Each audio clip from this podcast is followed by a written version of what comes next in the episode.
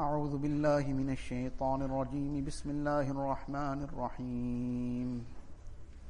وعباد الرحمن الذين يمشون على الأرض هونا وإذا خاطبهم الجاهلون قالوا سلاما. والذين يبيتون لربهم سجدا وقياما. صدق الله العظيم.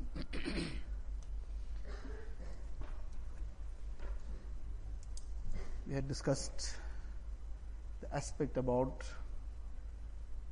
getting involved in disputes and quarrels and the manner of making one life, one's life peaceful is to stay away from all these arguments and quarrels and disputes over petty things and move on in life. Since this topic has come up, so a few more things on this regard. that in dunya, we have to live in this world, we have to live with people. We cannot be isolated. We will not be able to survive by living alone on some mountain top or in the depths of some valley alone somewhere. We will live with people, with our families, in communities. And Allah Ta'ala has created everybody with a unique temperament, unique mizaj, unique uh, way of going about things. Everybody has their own preferences, likes, dislikes. In every insan, Allah Ta'ala has created five fingers on each hand, but all those five fingers are different. No two fingers are the same. And then every insan, his fingerprint is unique. The billions of people in the world, Allah Ta'ala has created everyone in such a way that everyone's fingerprint is unique in the small little space that design that Allah Ta'ala has created there is unique. So everyone is unique. That fingerprint is unique also. And this is what Allah Ta'ala brings to our attention. أَيَحْسَبُ الْإِنسَانُ أَلَّن نَجْمَعَ عِظَامًا Bala qadirina ala an nusawwiya banana. Does this insan think that after he will pass away, he'll just perish, he'll become sand, and we won't be able to resurrect him? Allah Ta'ala says, we'll even put that fingerprint together again. One, Hazrat Mufti Shafi Sahib Rahmatullah one scientist had come to him for some, whatever discussion, he came to discuss something. And in that process, Hazrat Mufti Shafi Sahib Rahmatullah alayhi discussed this ayat and explained to him this is what the Quran Sharif says. That Allah Ta'ala says we will resurrect him to the point that even his fingertip, meaning even that fingerprint on that fingertip, that too will be put back in place. This person accepted Islam on this.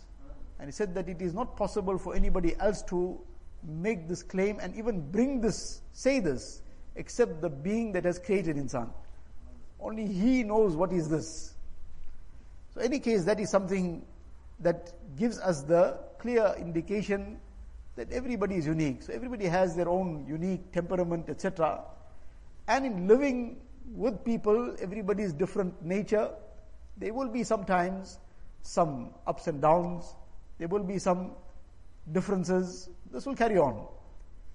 But how does one conduct himself in this? How does one move forward in a way that he can still continue with life peacefully? That is the way of trying to avoid all these issues that come up just small, small little things. And what Allah Ta'ala refers to here, وَإِذَا خَاطَبَهُمُ الْجَاهِلُونَ قَالُوا سَلَامًا That they just find the way of peace out of this and carry on.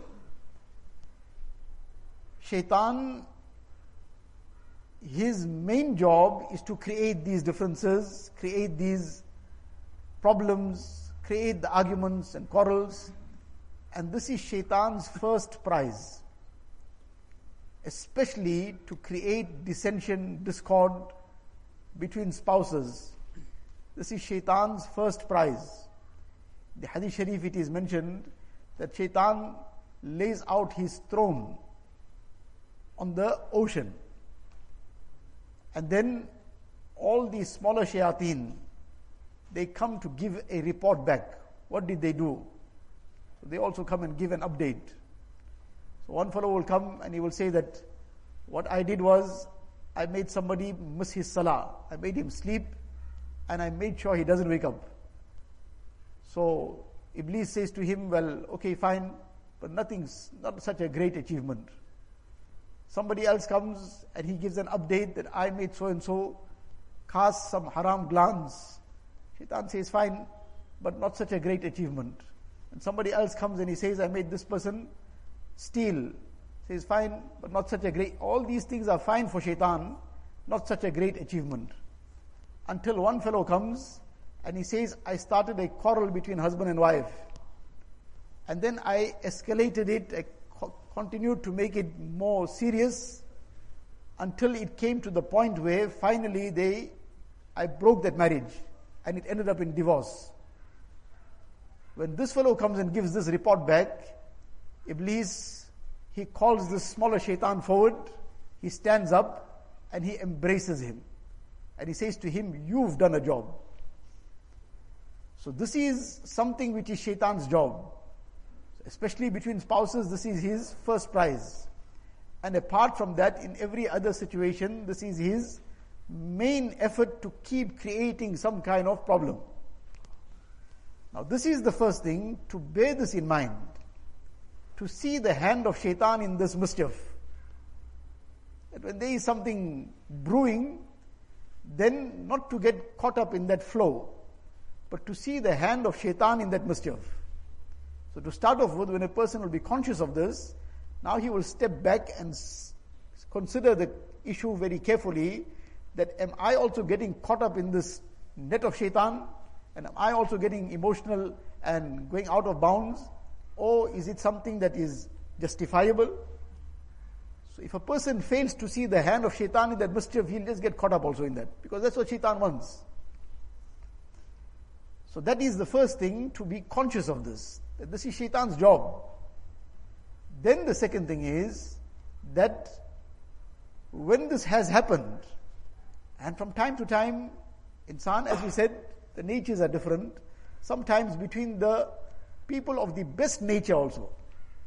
Some odd situation, one soft thing can happen where even something can just go out of line between them also. So this can happen, insan is insan. But the issue is that that is the strong insan who then suppresses his anger. The strong person is the one who can suppress because at that time when there is some issue comes up, there is some difference, there is some argument, there is some quarrel. So then this anger goes on another high, goes on another level.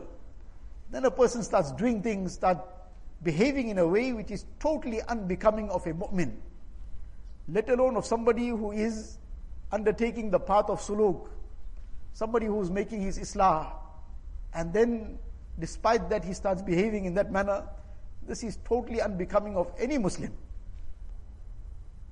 But this is what shaitan wants, that this anger must be stirred, and now when this anger is stirred, then the person now will start saying things and doing things which he himself will regret later but he will be behaving in a totally unbecoming way.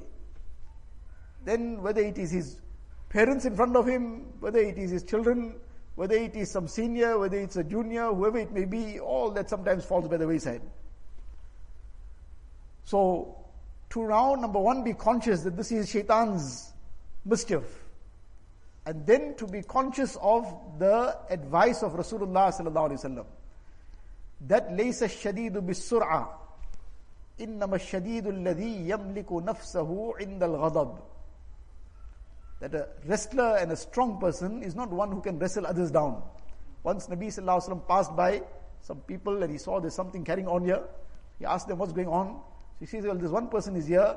Whoever tries to wrestle him, he, nobody can wrestle him down. He is so strong that he wrestles everybody down. Everybody was amazed at this.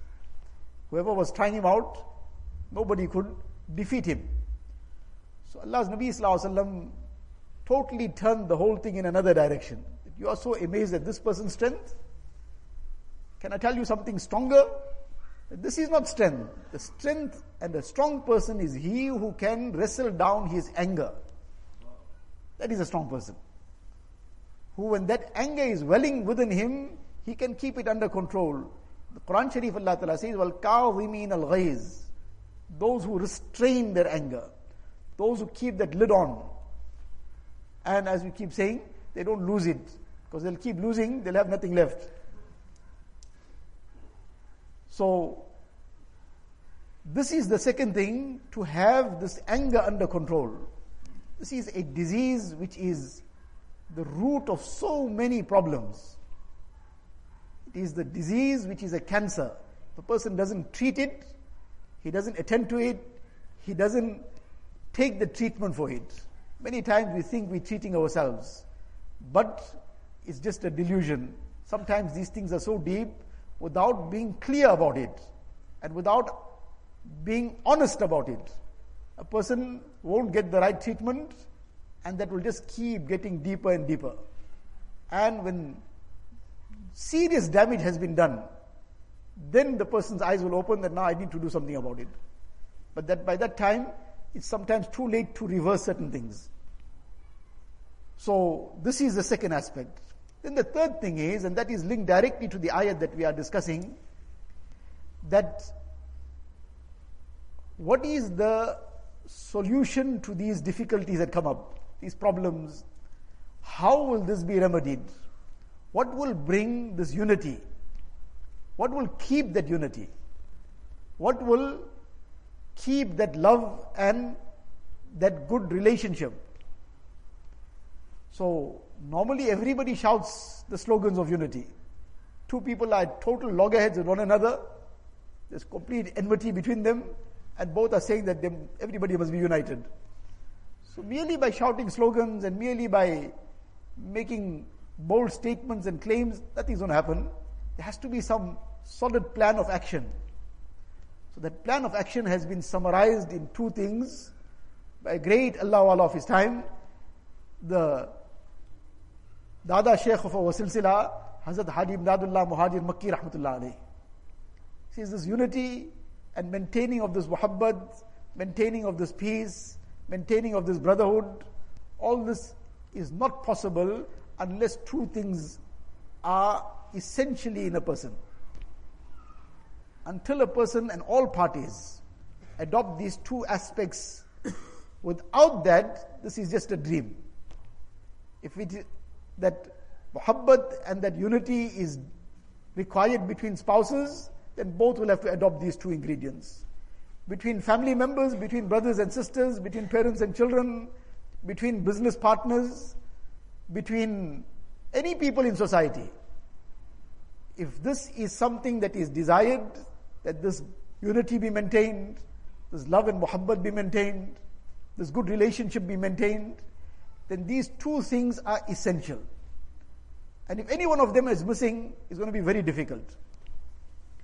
The first essential thing is what this ayat was giving us the lesson, the essential ingredient of tawazu.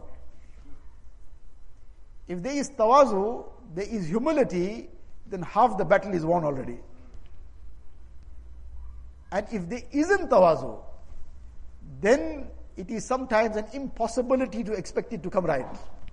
Because the takabbur will always want, now if there's takabbur on either side or both sides, that I must have the last say in this. Come what may, whether I am right, whether I am wrong, there can be no way that I can be accepting any defeat in anything. Any defeat in saying that, okay, fine, forget about it too. That too is too bad it must be acknowledged that yes, I am right. I must have the upper hand. That I, that I specialist. So when the takabbur is there, then it is just a dream that things will come right. Keep dreaming about it, and it is something that a person will never wake up to see the reality of that dream. So the first ingredient is tawazu. And the second basic and essential ingredient to keep this muhabbat and unity. And if something goes out of line sometimes, it can happen anywhere. Can happen anywhere. But to immediately bring it back or quickly bring it back onto line, the second essential thing and fundamental thing is ithar. One was tawazu, the other is ithar. Ithar is that a person is prepared to give preference to the next. Ithar means that a person is ready to undertake some discomfort upon himself for the comfort of the next person Prepared to sacrifice some of his own right in order to give the next person more than his right. The Quran Sharif speaks about this. يُؤْثِرُونَ عَلَىٰ أَنفُسِهِمْ وَلَوْ كَانَ بِهِمْ خَصَاصًا The Sahaba Kiram, this was their quality that they would give preference to others even if they themselves were suffering poverty. That if that person himself was the famous incident of that Sahabi, Nabi Sallallahu guest came and he asked who will take him home because there was nothing in the houses of Nabi Sallallahu In nine of the homes, Nabi Sallallahu sent somebody to go and find out, is there anything to feed the guests? And every home, the answer that came, ma indana illal ma. The only thing that is available in the house is water, nothing else. Can we imagine if we were aware that there's nothing available in the house, we won't be able to sleep for the night. And their life is carrying on. And not one house, the nine houses all come with the same answer, ma indana illal ma. In any case, the Sahabi takes the guest of Nabi Sallallahu Alaihi Wasallam, but there is only sufficient food for one or two people to eat, not for the whole family, and for the guest. So they put the children off to sleep also. Well known incident in the Fazail Kitabs, we keep hearing about it. And husband and wife also go without eating. That person also is sitting with the guest, merely pretending to eat. They put the lamp off also, just by, as if it got extinguished by mistake, and allowed the guest to eat his full. Now this was ithar. Our hunger is one thing, but let's feed the guest. So they sacrifice their own need not comfort, their own essential need for the next person. So this is ithar. When there is both these ingredients are in place, then it's very easy for that muhabbat to be maintained. This is the summary of a very great personality who understood the depth of it. And only people with that insight can come out with these gems. It is not everybody's job to be able to summarize it. Otherwise, all these things are there, but to understand that this is the foundation of any muhabbat and unity. This tawazu and ithar. As we said that sometimes these things can happen between any people.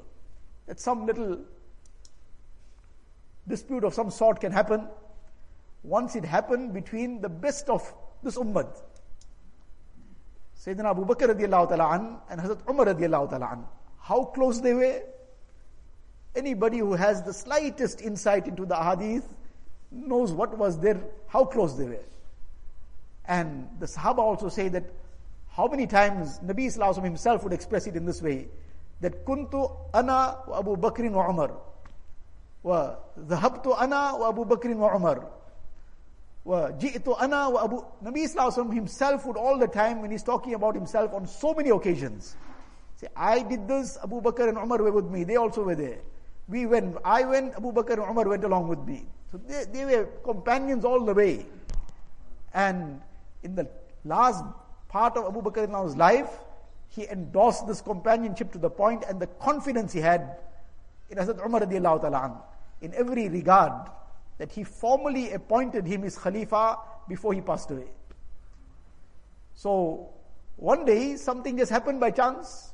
And Hazrat Abu Bakr anhu, something he said which Hazrat Umar wasn't too happy about. I said something, now we shouldn't ever think about this on our level. Often we judge everything according to what our situation is.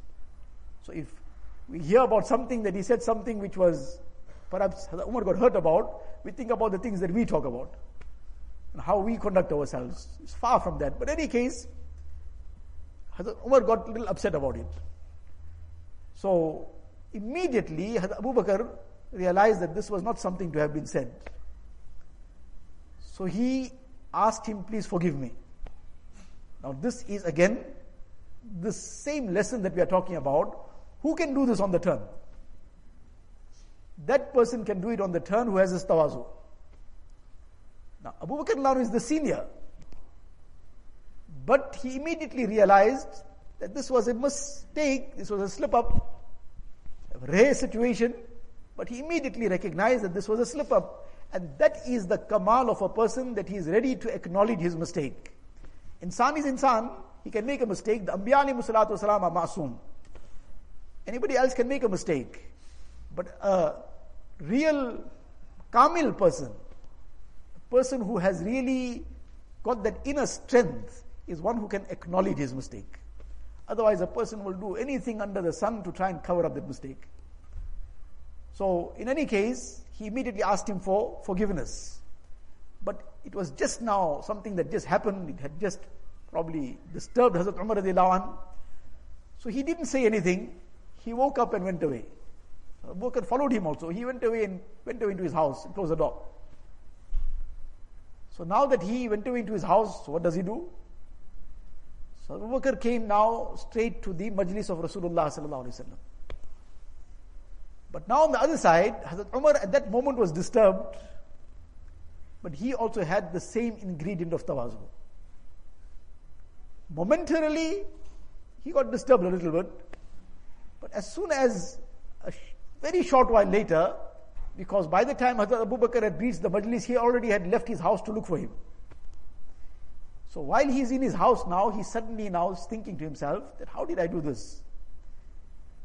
The man asked me for forgiveness too and I didn't even respond. How could I have ever done such a thing? Now what is spurring this? It's the same tawazu. Otherwise, a person goes off, as they say nowadays, all this new terminology which didn't exist 10 years ago, goes off on another tangent. Everybody's become quite involved in maths nowadays. So he'll go off on another tangent. And this now will become, from this small issue, now he will start going back into 50 years history. Let alone what was the relationship between the two. He says, yeah, this fellow is carrying on like this because his grandfather used to carry on my grandfather like that. So now he's holding that old grudge. Something happened, my grandfather told his grandfather something, so now he's taking it out on me.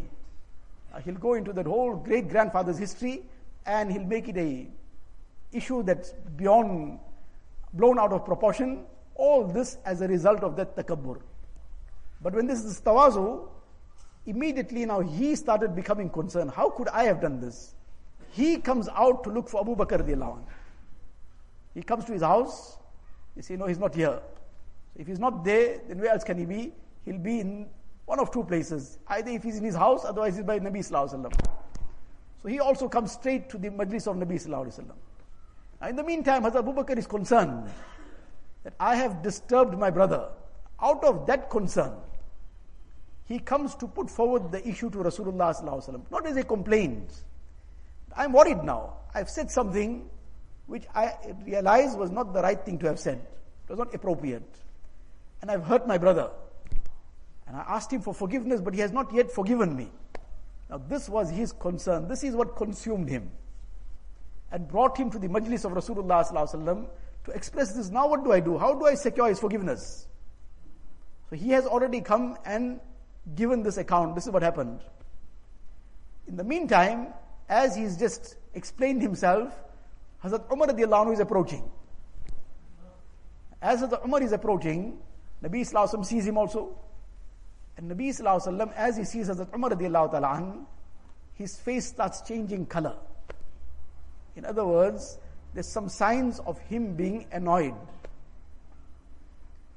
Abu Bakr also notices this. Now this, this is that tawazu and ithar, these two ingredients, which are the fundamental ingredients of this muhabbat, of this unity, of this peaceful relationship, whether it is within the four walls of the home, whether it is in a business, whether it is in any other sphere of life.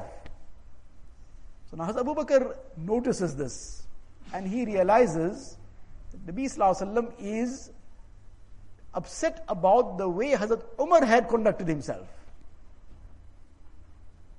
So what does he do? If it was us, we say, well, this is the right time now to really rub it in. He must catch it nicely. Hazrat Abu Bakr now, in order to really show his total humility, he stands up on his knees and he starts repeatedly Allah Ta'ala give us a fraction of the Sahaba's akhlaq. That he starts repeatedly saying, Kuntu ana azlamu ya Rasulallah. Kuntu ana azlamu ya Rasulallah. O Nabi of Allah, my fault, not his fault. He's drawing the attention towards himself for what? To save Hazrat Umar anhu from any reprimand. That he must not get reprimanded. So now he is to, with utmost humility, standing on his knees, and he is repeatedly saying, Kuntu ana azlamu ya Rasulullah. If he didn't respond in the best way, but it was my fault initially. So therefore, please leave him alone. This is what he meant to say. So Allah's Nabi Sallallahu didn't say anything to Hazrat Umar radiallahu but he then addressed everybody in general. And he said to them, Hal antum tariku li sahibi? Will you leave my companion for me? In other words, save him from any kind of any anybody doing anything or saying anything to him to upset him. When I came and made the proclamation that inni Rasulullah ilaykum jami'a, that Allah Ta'ala has sent me as a Nabi to all of you. When I initially came and proclaimed this, everybody else said kazabta. No, you are lying. Initially, everybody else responded in this way. But Abu Bakr, in the first instant, said sadaqta. In the first instant, he said, Yes, what you are saying is 100%, I accept it. So, will everybody ever just leave my companion to me? Don't ever give him any taklif. But the lesson in this was that this was that ithar again. Abu Bakr is ready to take the blame on himself and save his brother. The tawazu made him ask for forgiveness. Hazrat Umar immediately didn't respond. He was disturbed a bit. The tawazu brought him out of his house. After that short while, his tawazu and humility, which was also there, for that momentary time, anything can, a person can little bit just get overcome by some emotion. But when the tawazu is there, it won't let him sit. That tawazu moved him, made him come out of his house, made him go to the house of Abu Bakr now to look for him. He's not there, made him come to the majlis of Nabi Sallallahu to look for him. And now when there is this apparent situation that Abu Bakr, Hazrat Umar is going to get reprimanded, this was this jazba of ithar. This quality to be able to sacrifice oneself for the next person's benefit. So he's putting himself, Abu Bakr is putting himself forward. Kuntu ana azlamu ya Rasulallah. This was my fault. And he's saving his brother. So when these two qualities are in, in people, when these two things are ingrained in our hearts and lives, when this tawazu is there and this ithar is there, then insan is still insan. Some minor things can still sometimes happen momentarily. It can happen anywhere. It can happen between spouses. It can sometimes happen in any sphere of society. But it will be very, very easy and in fact it will be, in moments it will be overcome And everything will be back on track and as if nothing happened. So this is the fundamental aspect to develop, the aspect of tawazu. This is what this ayat is all about. That the ibadur rahman, the true servants of Allah tabaraka wa ta'ala, alladhina yamshuna ala al-ardi hawna. They are totally humble. They are humble in every aspect of their lives. This is a tawazu in them. And وَإِذَا خَاطَبَهُمُ الْجَاهِلُونَ قَالُوا سَلَامًا They don't get caught up in all these small, small things all these trivial things, they live above this. They live with the akhlaq that Nabi Sallallahu had. That akhlaq, among which are these two vital aspects of akhlaq. The aspect of tawazu, the aspect of ithar. And what is this tawazu all about? As we discussed, that a person is, that condition of his heart has become that I am a nobody. I am nothing. So when this is the condition of his heart, I'm nobody, I'm nothing. So he's got no expectations from anybody to treat him in a particular way, to give him any particular kind of acknowledgement, to acknowledge his position in any way. So then there's no problem from his side. And the problem comes when he feels that I was not treated according to my position. So he has already created a position for himself in his mind. He has already created, put himself on a pedestal. So now when he sees somebody not giving him the recognition that he was wanting, or he expects for himself, or he believes that he deserves. So obviously he's going to now be having a complaint. He's going to be hurt about it. So this is the other very fundamental aspect. Well, actually, it's already included in this tawazu that a person doesn't have any expectations from anybody and doesn't expect anything from anyone in terms of treatment towards himself. When that is already something in his heart and mind that I am nobody. There's no position and status of mine. And this is only the karam of Allah Ta'ala, it is only His satari, it is His covering and His veiling of my faults that I'm still given some recognition by my family, by my relatives, by people around me. I'm still given some consideration. Had Allah Ta'ala removed this veil, had Allah Ta'ala uncovered this curtain that is covering my faults, then my own near and dear ones will kick me out and throw me out. And people will regard it as an as a something below their dignity to even spit on me. So, a person who is focusing in that direction, then he is just happy to be given just the consideration to be around. So, this is this very, very fundamental lesson that this tawazu and ithar, these two things we have to develop within us, then life becomes very easy. Life becomes very, very peaceful.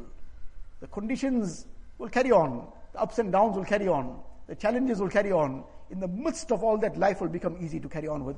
Allah Ta'ala give us tawfiq and enable us to adopt these lessons of the Sahaba kiram in our lives. وآخر دعوانا الحمد لله رب العالمين سبحان الله